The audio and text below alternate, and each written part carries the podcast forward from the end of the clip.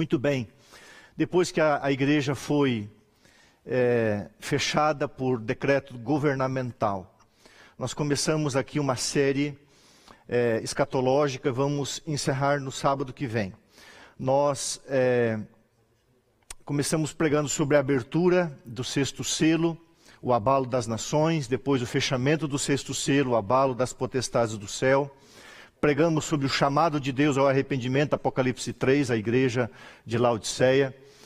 É, e aí eu contraí a Covid-19, desenvolvi a doença, parei dois sábados, o pastor é, Vanderlei Dornelles deu prosseguimento pregando a primeira parte do Armagedon. O pastor Michelson Borges, que estará conosco hoje, fez um sermão fantástico sobre o que vem depois disso aí tudo. Então nós fizemos a segunda parte do Armagedon, e, e, hoje eu quero falar sobre o arrebatamento, ok? A trasladação ou transladação, que é a mesma coisa. E no sábado que vem, nós vamos encerrar esse período, dando oportunidade aos meus queridos colegas, o Robson e o Renato, os pastores, para pregarem. Sábado que vem eu vou pregar sobre é, o milênio e a nova terra. E hoje eu vou pregar sobre o arrebatamento da igreja de Deus. Quando você abre a Bíblia, você precisa muito da unção do Espírito Santo na sua vida e eu na minha vida. Onde você está, feche seus olhos.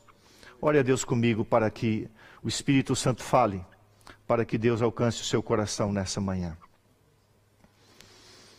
Nosso Deus e nosso Pai, nesse momento em que vamos abrir o livro da vida, que o Espírito Santo que a inspirou possa iluminar-nos e assim, ó Deus, a estudar esse tópico que está inserido na gloriosa volta de Jesus Cristo em Sua majestade, nós queremos, ó Deus, rogar a unção e a fala do Espírito Santo. O Senhor interpreta a palavra de acordo com a necessidade de cada coração. E eu peço, ó Deus, que tu faças a obra, porque a palavra é do Senhor, a mensagem é do Senhor mas finalmente, ó Deus, todos que estamos nesse culto conectados, um dia possamos estar prontos para o arrebatamento glorioso. Fala para nós em nome de Jesus. Amém. Muito bem. Aonde está a espada do Espírito?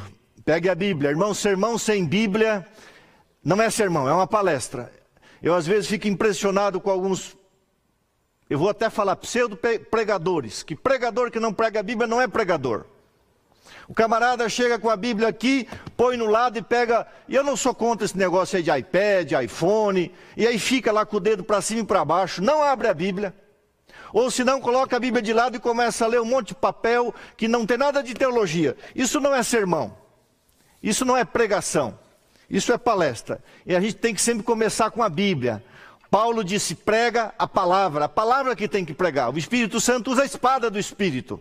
Ok? Abra a Bíblia aí na primeira carta aos Tessalonicenses, capítulo 4. Primeira carta aos Tessalonicenses, capítulo 4, nós vamos ler o verso 13 até o verso 18. Encontraram aí? Primeira carta aos Tessalonicenses, capítulo 4, verso 13 até o verso 18. Paulo, nós vamos entender isso aqui, ele escreve o seguinte nesse, nessa perícope, nessa parte, nesse, nesse texto. A situação dos mortos em Cristo e a vinda, né? A volta de Jesus. Não queremos, porém, irmãos, que sejais ignorantes com respeito aos que dormem, para que não vos entristeçais como os pagãos, os gentios, os que não conhecem a Deus a tristeza deles é uma tristeza sem esperança. A tristeza do crente é uma tristeza com esperança, é diferente. Nós cremos que Jesus morreu. Nós cremos que Jesus ressuscitou. E nós cremos que através de Jesus, você vai entender isso aí, Ele trará em sua companhia os que morreram em Cristo, os mortos em Cristo, que fizeram companhia a Cristo, inclusive na, na morte, depois de fazerem companhia a Cristo na sua vida. Diz o verso, diz o verso 15. É, mediante Jesus trará em sua companhia os que dormem. Quem, o que é essa companhia? Nós vamos estudar. Verso 15: Ora, ainda vos declaramos por palavra do Senhor, palavra autoritativa, isto é, nós os vivos, esperamos estar vivos lá, os que ficarmos, até a vinda do Senhor. De modo algum iremos para o céu na frente dos que morreram em Cristo. Não vamos precedê-los. Verso 16: Porquanto mesmo, o Senhor mesmo, o Senhor Jesus, dada a sua palavra de ordem, a expressão fantástica que nós vamos estudar. Ouvida a voz dele, o arcanjo, o líder dos anjos, o próprio Cristo, Miguel. E ressoada a trombeta de Deus, Jesus descerá dos céus, e os mortos em Cristo ressuscitarão primeiro. Depois nós, os vivos, os que ficarmos aqui até esse dia, seremos reunidos, juntos, juntos, vamos estudar isso aí, com eles. E então, entre nuvens, para o encontro do Senhor nos ares, e assim estaremos para sempre com o Senhor. Consolai-vos, pois, uns aos outros com estas palavras. Os que ficarmos seremos arrebatados juntamente, seremos arrebatados juntos. Há um texto na Bíblia que diz assim: se nós não pregarmos, as pedras clamarão. Essa semana eu comprei a revista Veja, eu não sou assinante da revista Veja, mas eu comprei a revista Veja por um interesse. E eu me deparei, irmãos, com um artigo. A revista Veja, semana, teve uma, uma, uma edição, uma publicação é, de 557.314 exemplares. E, e a Igreja Cristã Maranata escreveu um artigo sobre biogênese e fé, bios e fé. Muito interessante o artigo. Você sabe que a palavra Maranata, que está lá em 1 Coríntios 16, 22, significa o Senhor vem, ou o Senhor logo vem. E é interessante, irmãos, que ah, esse artigo da Igreja Cristã Maranata, que saiu na revista semanal Veja, do dia 6 agora, ela fala sobre a volta de Jesus e fala sobre o arrebatamento. E eu quero ler uma parte aqui, uma parte do artigo, a gente tem que ler tudo e separar aquilo que é bíblico. E aqui diz assim: o desejo de Deus, e isso é verdade, o desejo de Deus sempre foi que o ser humano vivesse próximo a Ele. O homem foi criado para viver na presença de Deus. Longe de Deus ninguém pode ser feliz, diz Salomão. Vivemos um momento, diz o artigo, de um tempo que está registrado no Apocalipse com o nome de breve. Achei interessante isso. O dia do arrebatamento da igreja. Olha a revista Veja pregando o Evangelho. O dia do arrebatamento da igreja. Ou seja, a retirada da igreja, nesse tempo chamado breve, se aproxima. Ela, a igreja, aguarda o momento da sua partida. Aqueles que serão arrebatados terão seus corpos transformados. Eu fiquei impressionante. Porque alguém por aí um dia me escreveu no Facebook dizendo assim: Pastor, o senhor está falando, está tá muito pesado, está muito carregada a mensagem. É, os jovens não estão entendendo, os adultos não estão entendendo também. O que, que você quer que eu pregue? Ah, a gente estava acostumado com, com a mensagem da graça, do amor de Deus. Tem que pregar isso, lógico. Mas a verdade presente, irmãos, é que Jesus vai voltar e você tem que estar pronto para o arrebatamento. Se você não pregar, sabe quem vai pregar? As revistas semanais. Agora no portal do UOL também tem lá um, um, aparece lá a Igreja Cristã Maranata anunciando a breve volta de Jesus, anunciando o arrebatamento, anunciando que a brevidade do tempo, é, o fim do tempo se aproxima. Vivemos no tempo chamado breve. Gostei disso. E a igreja aguarda com ansiedade o dia da sua partida, que nós vamos embora dessa terra. Nós vamos embora desse planeta para o céu, e é isso que nós vamos estudar nessa manhã. Você está assistindo um culto da Igreja Adventista do sétimo dia? Nós cremos na salvação unicamente pela graça de Jesus. Cremos na santidade da lei de Deus. Cremos na santidade do sétimo dia, o sábado, instituído lá em Gênesis 2, verso 3, na criação dado para o homem. Mas o nosso nome também carrega adventistas. O advento, Maranata, o Senhor logo vem. Cremos no retorno de Jesus, em sua segunda vinda. Esse é o nosso sonho, nosso nome carrega isso a nossa bendita esperança, a maior de todas as promessas, o final do grande conflito. Nós somos adventistas, esperamos o advento, esperamos ansiosamente ansiosamente a volta de Jesus. Honramos a sua lei, não para sermos salvos, mas a Bíblia diz: se me amais, guardareis os meus mandamentos. Jesus morreu por uma lei, a lei levou Cristo para a cruz. Anule a lei de Deus e anule a cruz de Cristo. Se você anula a lei de Deus, não existe pecado. E se não tem pecado, para que salva salvação? Ou para que, para que Salvador? Ah, irmãos queridos, de todas as promessas da Bíblia, essa é a nossa maior crença. Jesus vai voltar. Agora, eu quero fazer aqui um contexto. É, o, o, o que, que aconteceu aqui porque Paulo escreveu. Irmãos, Paulo estava em Troade e ele recebe uma visão através do Espírito Santo. E a visão dizia o seguinte: passa a Macedônia, venha a Macedônia e ajuda-nos, pregue o Evangelho para nós. Era Paulo chamando-o para ir à Macedônia. Ah, só para você entender, a Grécia dos dias de Paulo, o país grego, era dividida em duas províncias romanas. A província do norte, que incluía Filipos e Babilônia, ah, e Tessalônica, desculpa, tanta Babilônia que eu falei esses dias aqui. A, a província do norte incluía a cidade de Tessalônica e Filipos, e era chamado de Macedônia, a província do norte da Grécia. A província do sul tinha as cidades de Atenas e Corinto, as principais, e era chamada de Acaia. Ok? Por isso que a Bíblia fala da, da região de Acaia e da região da, da Macedônia. E então, Paulo ele vai é, correspondendo ao chamado de Deus para Tessalônica pregar o evangelho. Ele se dirige à sinagoga. O Paulo tinha uma, uma, uma tese é, que ele foi orientado por Deus. Paulo pregava nos grandes centros, sempre começando com os judeus, nas sinagogas, até quando ele pôde. Ali ele formava discípulos para os centros menores, otimizando o tempo e então Paulo chega em Tessalônica, uma cidade com 200 mil habitantes naquela época. Existe até hoje com 300 mil habitantes, mas na época de Paulo tinha 200 mil habitantes. Um grande centro, um centro portuário, tinha uma cidade que levava também para Roma.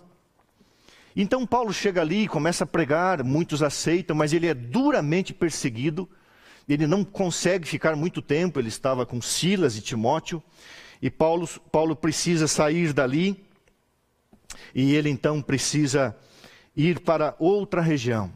Dali ele vai para, para Bereia, e de Bereia então ele ordena, eles vão para Atenas, e, em Atenas ele ordena que Timóteo volte para, volte para Tessalônica, e, e Silas volte para Filipos, e então de Atenas ele vai para Corinto. Um tempo depois eles chegam trazendo notícias. E Timóteo diz assim: Paulo, é, os irmãos de Tessalônica estão muito confusos com algumas coisas. Não deu tempo, pregou todo o evangelho, mas eles não assimilaram muitas coisas. E então Paulo, preocupado, queria voltar a Tessalônica, mas nunca voltou. E no ano 51, quando ele estava em Corinto, ele escreveu a primeira carta aos Tessalonicenses. E num dos trechos da carta, ele então prega, ele anuncia qual era a situação dos mortos, como de fato aconteceria o contexto da volta de Jesus e do arrebatamento. E ele começa no verso 13 dizendo assim: Não queremos, porém, irmãos, que sejais ignorantes. Essa expressão, para a gente aqui, é, nós os ocidentais, ela parece um pouco ofensiva, né? Porque às vezes alguém fala assim: você é um ignorante. Parece uma expressão assim, é, pejorativa, ofensiva. Mas aqui na Bíblia, irmãos, a palavra a palavra ignorantes, a palavra anideus em grego, significa o não saber por inocência, ou não ter aprendido. É o não saber. Então, quando Jesus disse assim, Deus não leva em conta o tempo da ignorância. A pessoa não sabe, ela não, ela não teve acesso àquilo. É a mesma expressão que Paulo usa aqui, é, o não ter aprendido corretamente. o não, o não saber por inocência. Então, Paulo não está ofendendo as pessoas. Ele diz assim: Olha, é, é, eu não quero, irmãos, que vocês deixem de aprender, então eu vou falar para vocês o que vocês devem aprender. E ele diz assim: Não quero que vocês ignorem ah, aqueles que dormem, para não vos entristecerdes como os demais que não têm esperança. Eu quero parar aqui um momento. Fecha um pouquinho mais aqui, Jota. Eu tenho conversado com várias pessoas, nós temos trabalhado bastante, mais do que o, estávamos trabalhando. E eu tenho encontrado irmãos ligados e atendido muitas pessoas tristes. É natural. Estamos tristes. É, e algumas pessoas estão tristes porque estão em casa. Tudo bem, o trabalho, é, outras questões materiais, mas muitas pessoas estão sentindo uma tristeza por estar perto dos filhos, por estar perto da esposa, porque está entediado. Irmão, se você tem esperança em Cristo Jesus, louve a Deus porque nós, pelo que nós estamos assistindo. O mundo não será mais o mesmo, isso todo mundo fala, e que não seja mesmo que venha o cumprimento final de todas as profecias e que a gloriosa volta de Jesus aconteça em nossos dias. A nossa tristeza, irmãos, é uma tristeza misturada com esperança. É um momento, como ontem tivemos um encontro para mais de 60 casais lá do Paraná, a, a, com Facebook, é, o Zoom, e uma das falas é, foi a seguinte: é um momento de união da família de formar um bloco espiritual. Então, irmão querido, eu não sei por que você está triste. Se é que você está triste. Lógico, pode ser que você esteja doente, pode ser que você esteja com um problema financeiro. Todos teremos perdas. Pode ser que um ente querido morreu, como foi citado aqui a mãe do pastor Tito, mas a nossa tristeza é mais do que um pesar natural. O, o cristão ele tem um pesar sobrenatural porque a esperança é maior do que o sofrimento. Não deixe a tristeza derrotar você. Ocupe o seu tempo com a Bíblia, com o dom profético, com o culto familiar, com o relacionamento com a sua esposa. Gaste mais tempo com as coisas de Deus. Deixa eu te fazer uma pergunta. Será que Jesus não está dando para você uma oportunidade de preparação que do, de outro modo você não teria? Uma das coisas que Deus mais vai cobrar da gente Paulo fala em Efésios, é a questão do tempo, remindo o tempo, aproveitando o tempo. E Paulo escreve para essas pessoas que estavam tristes porque viam seus entes queridos morrer, porque cada geração, irmãos, desde Adão, esperou Cristo, o Messias, e também a volta de Jesus. Cada geração, a nossa também. Esperamos que a nossa geração não passe sem que isso aconteça. Mas se acontecer, a Bíblia diz: quer vivamos ou morramos, somos do Senhor. Nada nos separará do amor de Deus, nem a morte. A morte não separa uma pessoa de Deus. Pelo contrário, se você morre em Cristo, você é selado, você está salvo e garantido por toda a eternidade. Para muitos, a eternidade começa com o sono. Não deixe a tristeza natural ser maior do que a tristeza sobrenatural, a tristeza que envolve a fé, que envolve a esperança, que envolve a convicção de que Deus é Pai e Ele cuida de nós. Todos ficamos tristes. Essa semana, todos os dias eu tenho caminhado com a minha esposa. Eu vou caminhar com ela de mãos dadas.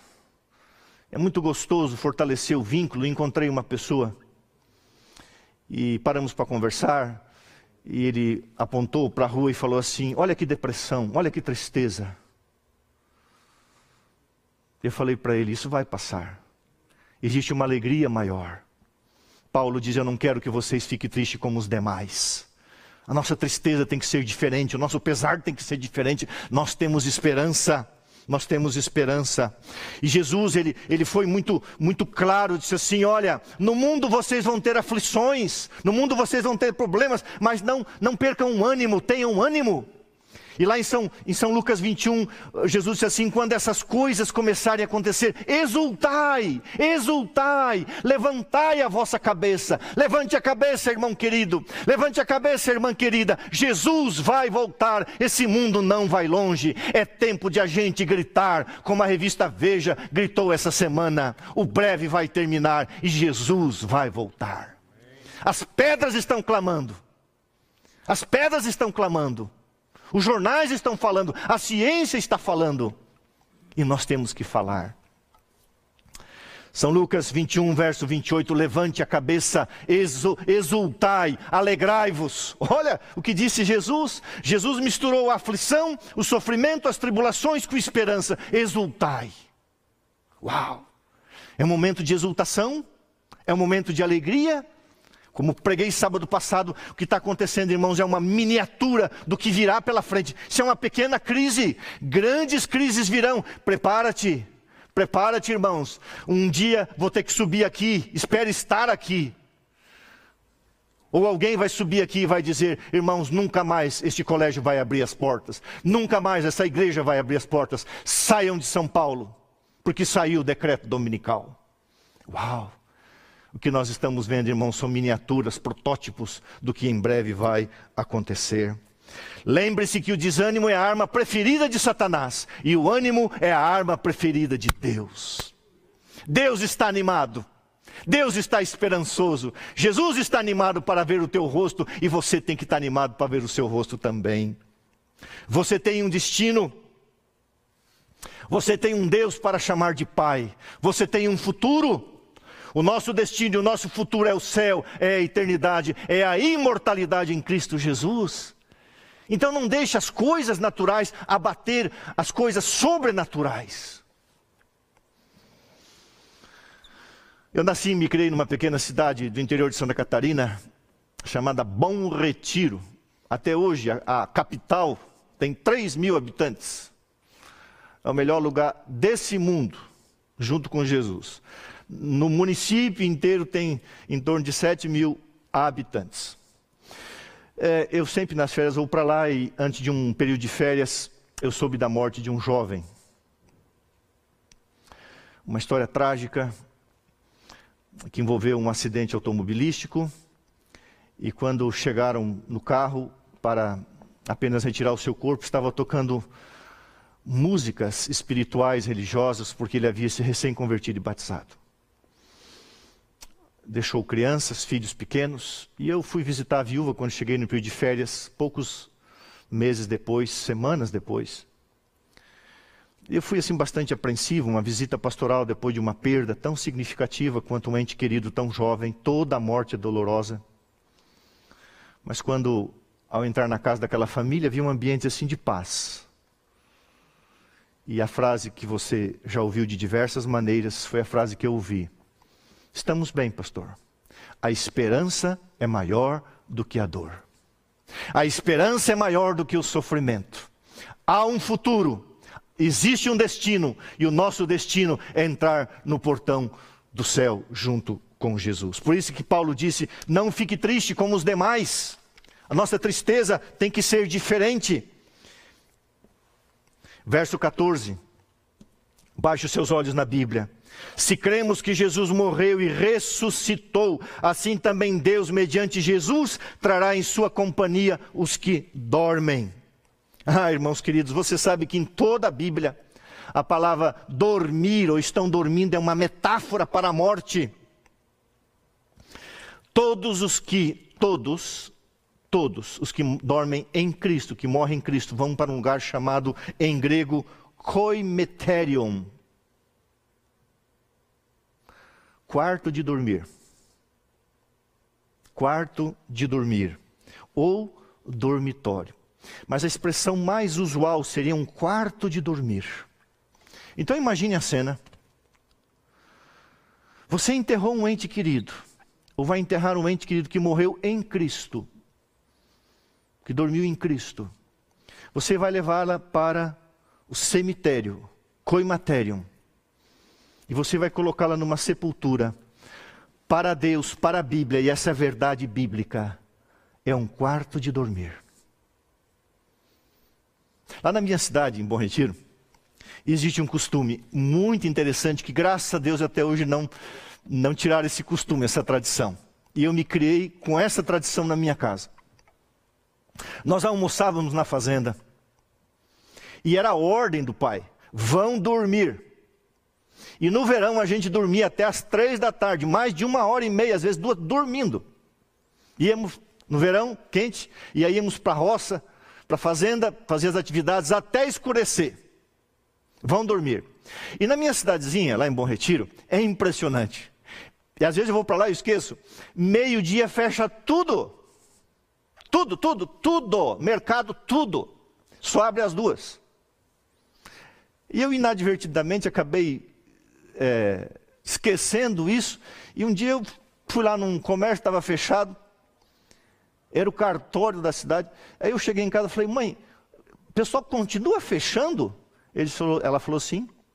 Continuam dormindo após o almoço, depois eles acordam para trabalhar. Muito legal. Eu tenho um pouco de dificuldade. Todo dia depois do almoço eu tenho sono. Quando eu posso, eu durmo um pouco. Irmãos queridos, o que Jesus está dizendo é o seguinte: a porta deste mundo se fecha para a pessoa, mas vai reabrir, vai abrir. Se você perder um ente querido, ele está no quarto de dormir e Jesus vai para despertá-lo. Então eu lembro que a gente ali, muitas vezes eu gostava de dormir em cima de pelegos. Você sabe o que é pelego? pelego, pelego é o couro da ovelha com a lã. Nós tínhamos criação de ovelha, matávamos ovelhas, comíamos os, as ovelhas, os carneiros, você tira a pele com a lã, aquilo é o pelego. E eu gostava do cheiro, até hoje eu gosto do cheiro do pelego. Então eu ia para o galpão, chamado paiol, e eu, muitas vezes eu gostava de dormir, especialmente no inverno, em cima dos pelegos. E eu ouvia a voz do pai: Filho, meu apelido é Ussi, U-S-S-E, Ussi, Ussi. Eu ouvia a voz do meu pai: Acorda, filho, apartar as vacas, buscar os cavalos, fazer isso, fazer aquilo, pegar o trator, acorda, filho. Ah, irmão querido, logo Jesus vai voltar. E Jesus vai dizer para o teu ente querido, e para você e para mim, se estivermos dormindo: acorda, filho. Chega de dormir, a redenção se aproxima, e serão acordados, transformados, glorificados, e nunca mais vão dormir o sono da morte. Pode até tirar uma soneca lá no céu, mas o sono da morte jamais se abaterá. Agora deixa eu te fazer uma pergunta. Deus tem uma solução para o pior inimigo a morte.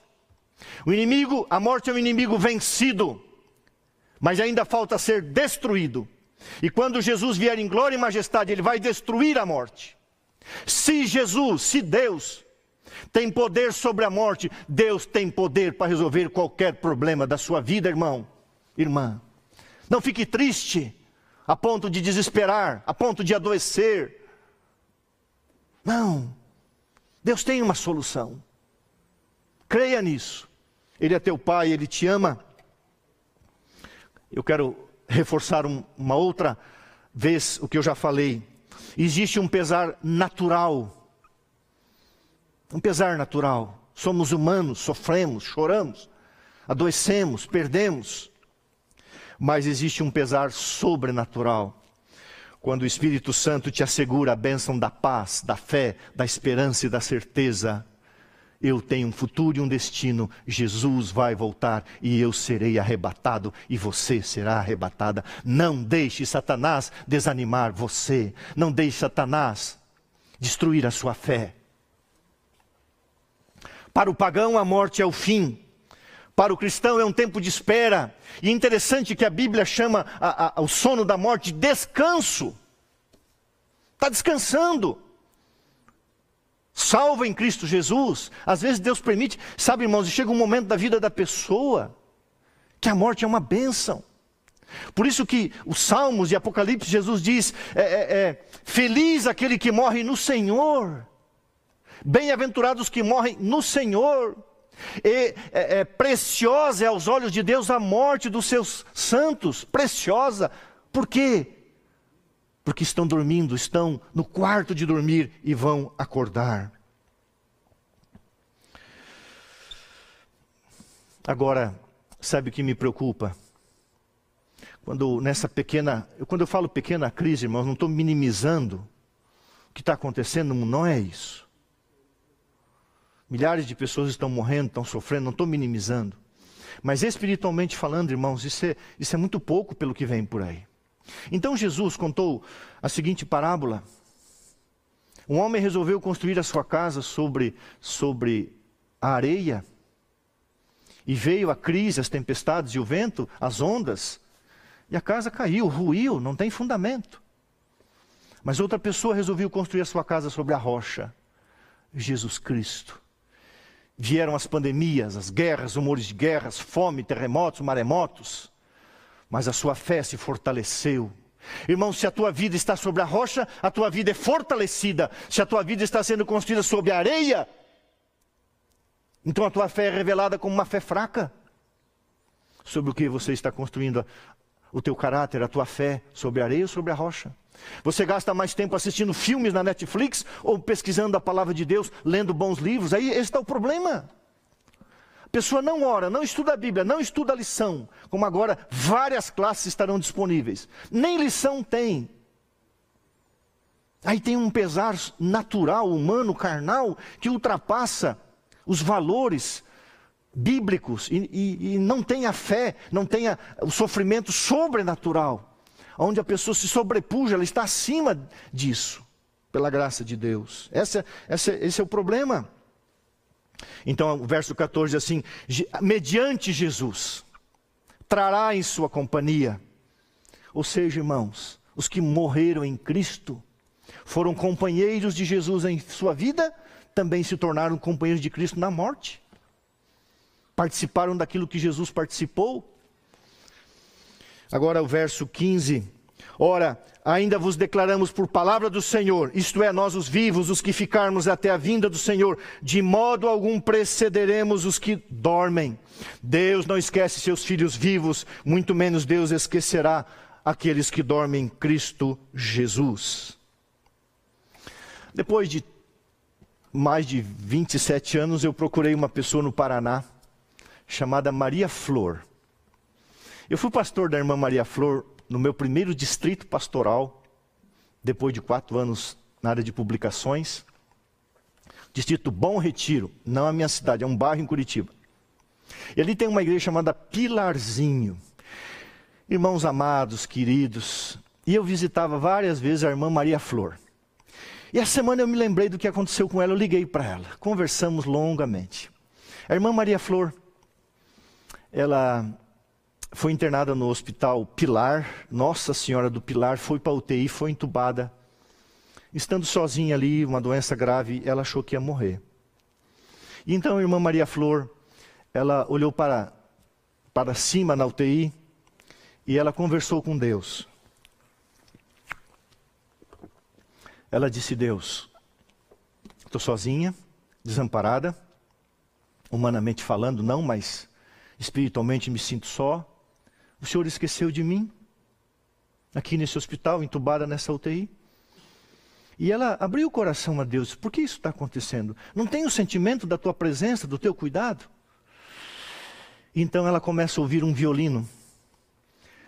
Nada menos do que Paulo Torres, o o Spala da Orquestra Sinfônica do Paraná, o primeiro, é, primeiro violinista, aquele que afina a orquestra, é o último a entrar na, ali quando ensaia.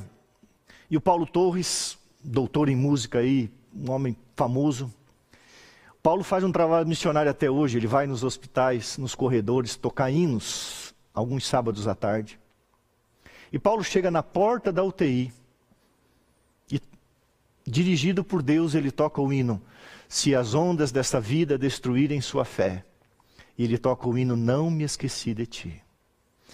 E a Maria, então, conversando com Deus, achando que Deus havia esquecido ela, um pesar humano acima do pesar sobrenatural, ela ouve o violino tocando pelas mãos do grande violinista Paulo Torres. Eu não me esqueci de ti. Ah, irmãos, ela queria arrancar aquela, aqueles tubos, aquelas coisas, mas ela não conseguia. Mas logo ela saiu do UTI, foi para o quarto, teve alta, foi curada, a fé reviveu. E 15 dias depois ela foi visitar alguém no hospital, levar consolo para alguém no hospital. E ela encontrou no corredor o Paulo Torres tocando. E ela disse: Você esteve há 15 dias atrás nesse hospital e você foi na porta da UTI tocar o Não Me Esqueci de Ti? Sim, eu não costumo ir na porta da UTI, só nos corredores. Ela disse: Foi Deus que mandou você. E eles te abraçaram e ela contou ali a experiência de que ela precisava ouvir a voz de Deus. E ela está firme na fé, Maria Flor. Conversamos muito essa semana, que Deus te abençoe, querida irmã em Cristo, em Cristo Jesus. Ah, irmãos queridos, Jesus disse através de Isaías: Acaso pode uma mãe esquecer-se do filho que mama? O filho do seu ventre? Só uma pessoa que não é normal, o afeto materno, um pouco menor do que o afeto divino, é comparável. Pode uma mãe esquecer-se do filho do seu ventre, do filho que mama, ou seja, um bebê? Se ela se esquecer, eu não me esquecerei de ti. Nas palmas das minhas mãos você está gravado. A tua vida está perante mim como um muro eu te conheço, eu cuido de você. Ah, irmãos queridos, essa é a promessa de Deus. Verso 16. Aí vem o centro da mensagem, o arrebatamento.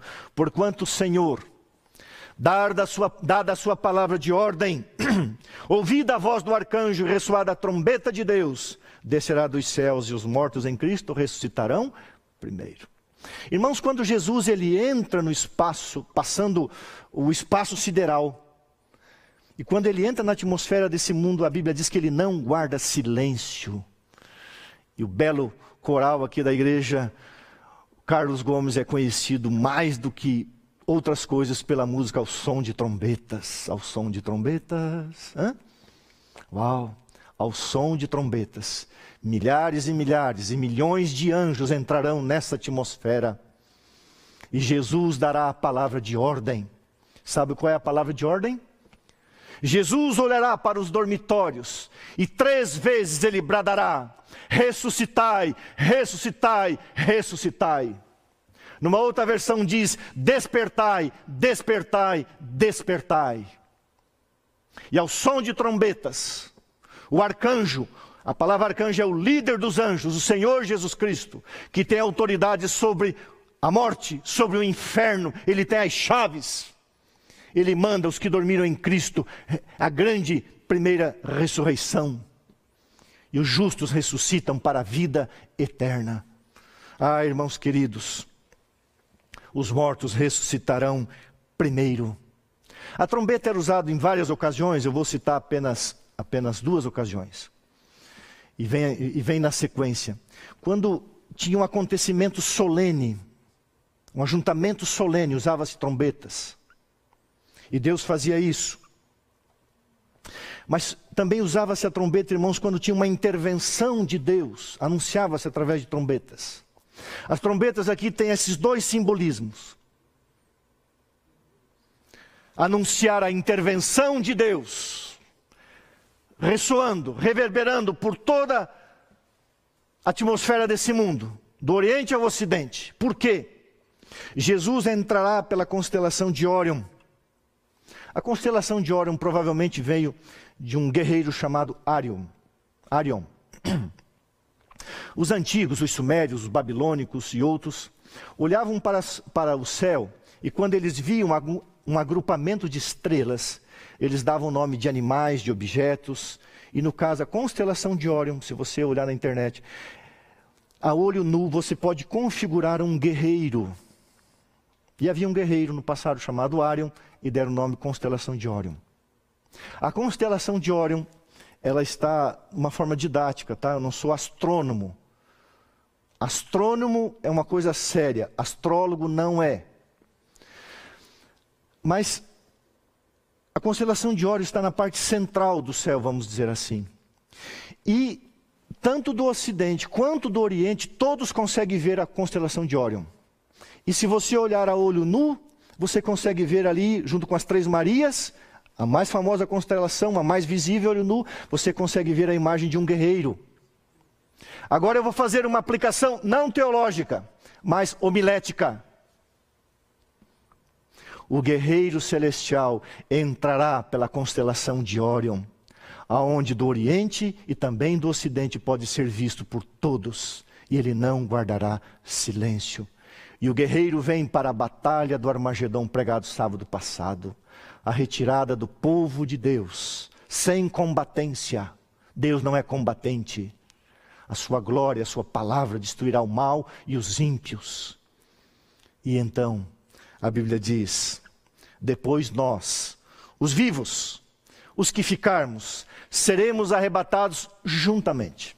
Ah, irmãos queridos, eu gostaria de ter mais tempo para explorar isso aqui. Mas se você pegar em São Mateus 24, 31, a Bíblia diz que os anjos de Deus reunirão os escolhidos. Milhões e milhões e milhares de milhares de anjos. Jesus fica nas nuvens. Vou pregar sábado que vem sobre essa viagem de sete dias. E Jesus manda os anjos. Os anjos se colocam ao lado da sepultura. A primeira pessoa a dar as boas-vindas para você será o seu anjo. Os justos ressuscitam, são glorificados, simultaneamente o, o, os vivos cristãos são glorificados. E então, do Oriente ao Ocidente, os anjos de Deus reunirão o povo de Deus num só lugar. Crianças serão levadas pelos anjos aos braços de suas mães. Amigos vão se reencontrar. E os anjos de Deus vão reunir os ressurretos salvos e os vivos salvos, todos juntamente. E quando estivermos prontos, Apocalipse diz, Apocalipse 14, 14 a 16, Deus dará uma ordem: passa a foice, faça a colheita, e os anjos de Deus serão os ceifeiros e os anjos de Deus nos conduzirão nesse arrebatamento, nessa trasladação. Qual é o exemplo disso? Atos 1:11. Quando Jesus ascendeu ao céu, quando ele foi arrebatado ao céu, ele foi acompanhado por uma comitiva de anjos. Milhões e milhões de anjos estarão aqui na terra. Não sabemos qual, como se dará isso. É, por exemplo, o profeta Elias foi levado ao céu por uma carruagem de fogo, de anjos também, cavalos, ali estava uma manifestação de anjos, mas ele foi levado num redemoinho. Você sabe que um redemoinho levanta. Não sei se Deus vai usar um grande redemoinho, mas está escrito em Marcos, capítulo 13, onde está aqui, verso 27. Os anjos ajuntarão os seus escolhidos, desde os quatro ventos, da extremidade da terra até a extremidade do céu. Depois você lê lá, Marcos 13, 27. Então os anjos de Deus pegam de todas as extremidades da terra, Oriente, Ocidente, Norte e Sul, os quatro ventos, simbolicamente falando, reúnem e levam daqui, nesse arrebatamento, nessa trasladação. Queridos, a Bíblia diz que a volta de Jesus é literal, pessoal, visível, todo olho verá. Não é arrebatamento secreto. Eu não sei se ainda existe, faz tempo que eu não ouço, não, não, não vejo. Mas algumas vezes a gente lia na, na, no para-brisa ou em algum lugar do carro, cuidado. Em caso de arrebatamento secreto, esse automóvel poderá ficar desgovernado. Fecha para mim aqui no, no, no J. Você já viu um carro desgovernado? Pode ter visto, de alguém bêbado, drogado, sei lá. Você já, já viu, alguém já te falou de um carro sozinho em algum lugar, desgovernado porque a pessoa foi arrebatada? Não, né? E nunca vai ver. O arrebatamento é visível, é literal, é pessoal. Por que, que Deus quer? Aí o que, que acontece? Ao invés de pegar a palavra, a palavra grega, pegar a palavra latina, rapto. Irmãos, a palavra arrebatamento, que é, que é a grande colheita, é, aonde está aqui a palavra que agora até eu passou, está aqui, harpazo. A palavra harpazo é, não, é, não é um rapto, é a palavra para trasladação da terra para as nuvens, onde os anjos farão esse arrebatamento.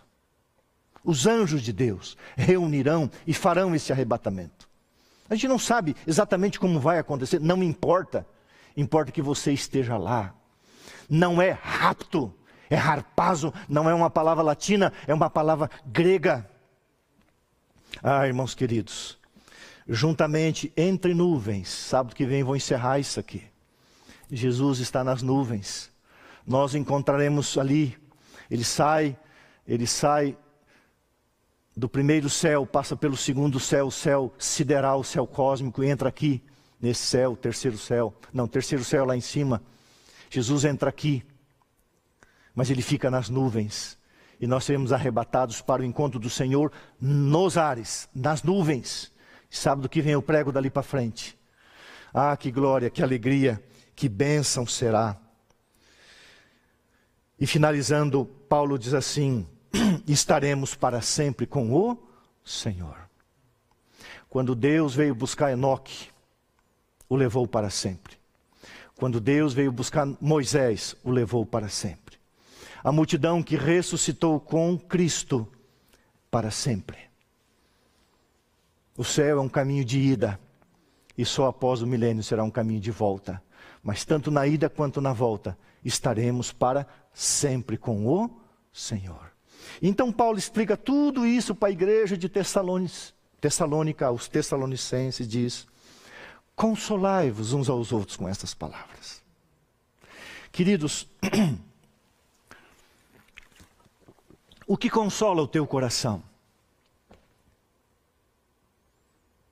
O que alegra o teu coração? O que te dá ânimo, esperança para viver e olhar para o futuro? Senão o céu, senão a glória celestial. Há uma citação que diz assim: olhe para dentro da eternidade. E a Bíblia diz: olhai para cima, pensai nas coisas lá do alto, não as que são aqui da terra. Ah, irmãos queridos, logo, logo o céu vai se abrir e Jesus descerá pela constelação de Órion. O guerreiro celestial virá para o resgate, para o Armagedão final. E eu e você estaremos para sempre com o Senhor. Se já houve um tempo em que a gente pudesse dizer, em breve Jesus vai voltar, esse tempo é agora. Pode fechar um pouquinho mais, Jota. Pode preparar o vídeo, Alessandro, faz favor. Eu quero falar para você agora. Dois minutos. Eu estou falando para alguém nessa manhã que está longe de Deus, que se afastou da igreja, que deixou os caminhos do Senhor. Eu cometi essa tolice com 16 anos. Uma tolice. Fui em busca do nada, em busca do vazio, em busca da dor. Fui convertido genuinamente aos 19 anos. Fui um comportor efetivo e louvo o nome de Deus pela obra da comportagem, publicações. Fui um comportor efetivo por quase um ano estudante. Trabalhei nesse ministério das publicações 12 anos na igreja. E depois de comportar, eu vim para essa escola fazer teologia. Voltei para a igreja, voltei para os braços de Deus e voltei com tudo. E aceitei o chamado para ser um pastor, isso faz 30 anos. Mas eu falo para alguém que está longe de Deus, alguém que deixou a igreja, alguém que se machucou, alguém que não acredita. Eu preparei esse vídeo para passar aqui para você, não que eu preparei, mas eu trouxe esse vídeo para você que está afastado da igreja a história do Diegson de Jesus. Eu já passei aqui para minha congregação, mas como milhares de pessoas estão assistindo. E se você é uma pessoa afastada da igreja, ali no vídeo você vai ver que ele fala de uma forma, é, ele, ele falha na palavra quando diz para nos prepararmos para a volta de Jesus, ele, ele tropeça um pouquinho. Mas Jesus vai voltar, irmão querido. E você que um dia conheceu a igreja, conheceu a fé, conheceu as doutrinas, conheceu a verdade, conheceu a palavra. Deus está chamando você. Volta enquanto tem tempo. Volta enquanto tem tempo. Deus tem um destino e um futuro para você. E o futuro é nada menos do que a imortalidade e a eternidade. que esse vídeo alcance o seu coração na história de alguém que encontrou tempo para voltar para os braços de Deus.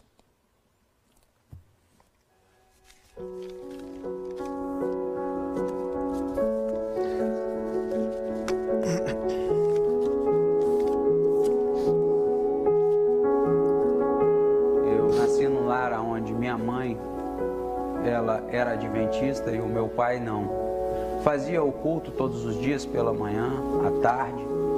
E isso foi durante nove anos na minha vida que ela passou para gente. Eu sofri muito com a morte da minha mãe. Aquilo ali me deixou traumatizado. A 50 metros da igreja, um carro se desgovernou e passou por cima de mim, da minha mãe e dos meus dois irmãos, fazendo com que mudasse a nossa história naquele momento ali. Ficou três crianças sem mãe. A notícia foi para o meu pai, se enterrou ainda mais no álcool e agora ele teve câncer na garganta e perdeu também sua vida dois anos depois. Me encontrei desesperado e foi numa tarde dessa. Um senhor estava fumando maconha numa esquina. Eu passei e perguntei para ele por que, que ele fumava aquilo. Ele falou para mim que aquilo deixava ele tranquilo. E dali começou uma vida de tormento. Roubo, droga. 15 anos, voltei a morar na casa que era do meu pai e comecei a cheirar cocaína e comecei também a usar droga injetável. O vício só foi aumentando.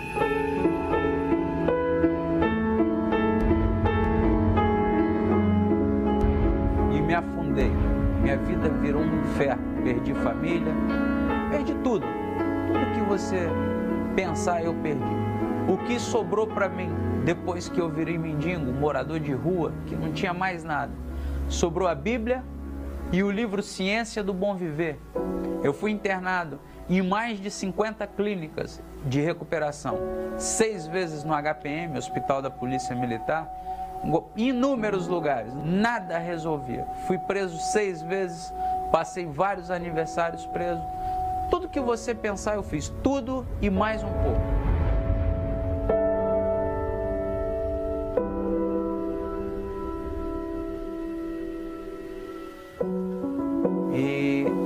Uma garota há vários anos atrás, amiga de infância, e nós nos encontramos depois de velho, aos 18 anos. Nos relacionamos, usamos drogas juntos em meio a isso, ela falou um dia para mim que tinha AIDS. Ela já morreu. Ela já não existe. Mas tem 15 anos que eu adquiri o vírus da AIDS. Me explica como eu tô vivo. Eu não sei. Sabe? O galpão aonde eu fiz muito uso de droga, tinha um toco atrás de uma porta de aço. Eu me sentava ali e ficava fazendo, sabe o que? Lendo a Bíblia, o espírito de profecia, chorando e falando com Deus. Quando que esse milagre vai acontecer? Quantas noites entra e sai e nunca acontece, nunca muda a minha vida. Eu vou dar fim na minha vida é hoje, porque eu não aguento mais isso. Fui no vão central, amarrei uma forca e voltei ali, fiz mais um pouco de uso de droga e comecei a andar em direção àquela força. Versos 19 e 20. Nós encontramos a solução para essa escravidão.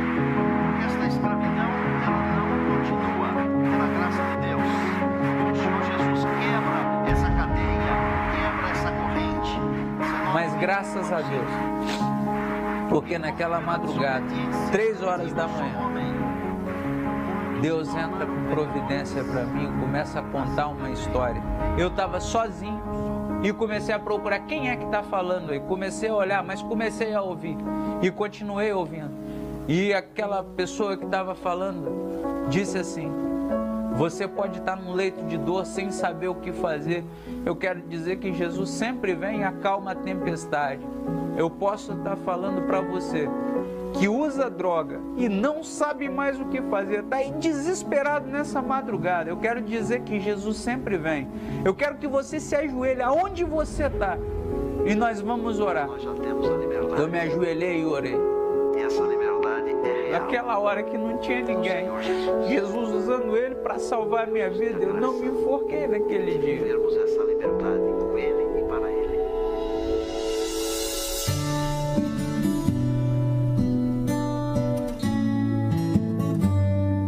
Entrei numa clínica depois de 22 anos, perdido, sem esperança nenhuma.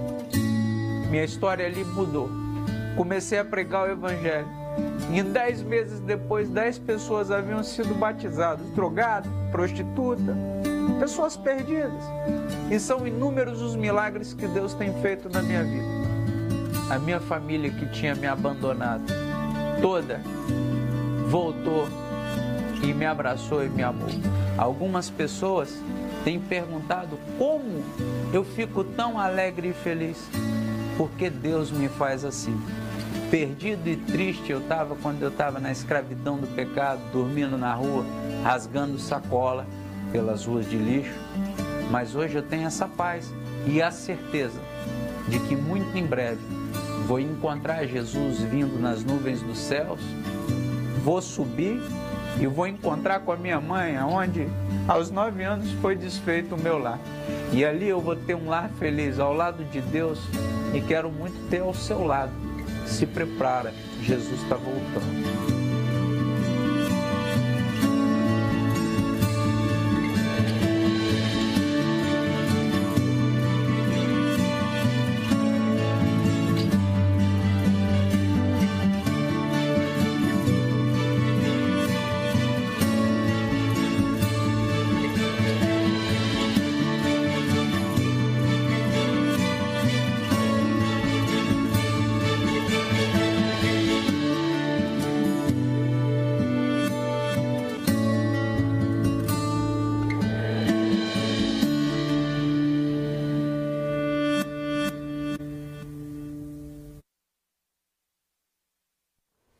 Não sei quantas vezes eu, eu já assisti esse vídeo.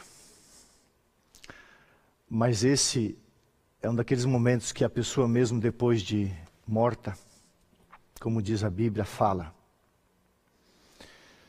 Se você está afastado da igreja,